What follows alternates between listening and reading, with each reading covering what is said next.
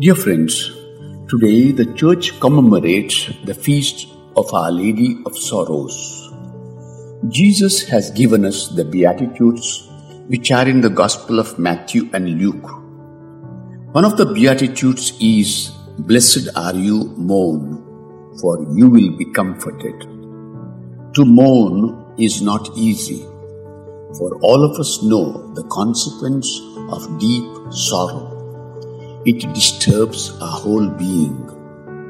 Martin Luther King Jr., champion of civil rights movement in America, had said that the sufferings of the innocent person is redemptive.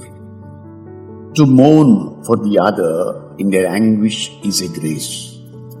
Mary, our mother, teaches us how to mourn, being with those who suffer.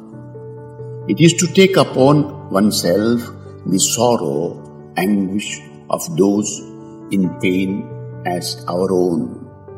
When we deliberately choose to suffer and mourn for the sufferings around us, we participate in the redemptive action of Jesus.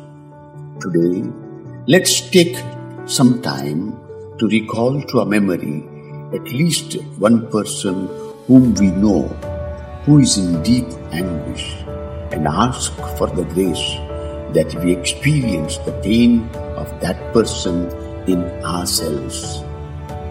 I shall close these thoughts with the two verses from the hymn Stabat Mater. Holy Mother, pierce me through.